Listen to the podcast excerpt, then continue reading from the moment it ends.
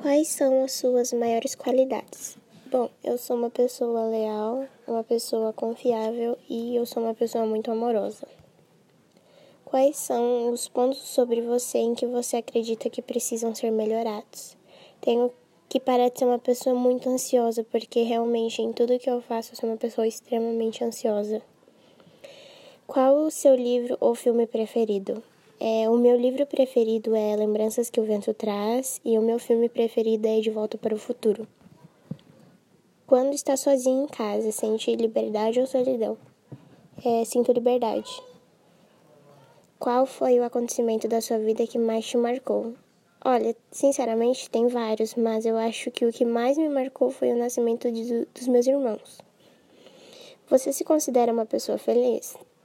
Na real, para mim, felicidade é algo relativo e momentâneo, porque pra gente se sentir feliz, uma hora ou um momento a gente teve que se sentir triste.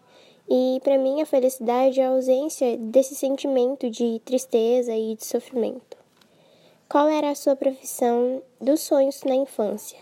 Bom, é ser bailarina. Minha profissão era ser bailarina. Acreditava que eu ia super crescer e querer ser bailarina. Qual é a sua maior paixão? Na real, minha maior paixão é a arte no geral. É, e de todas as formas que ela é representada. Tipo, eu literalmente amo a arte.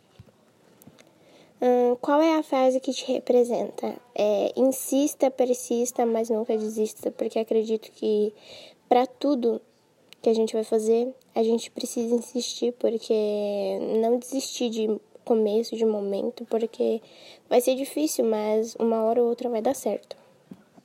E esse é o fim do meu podcast.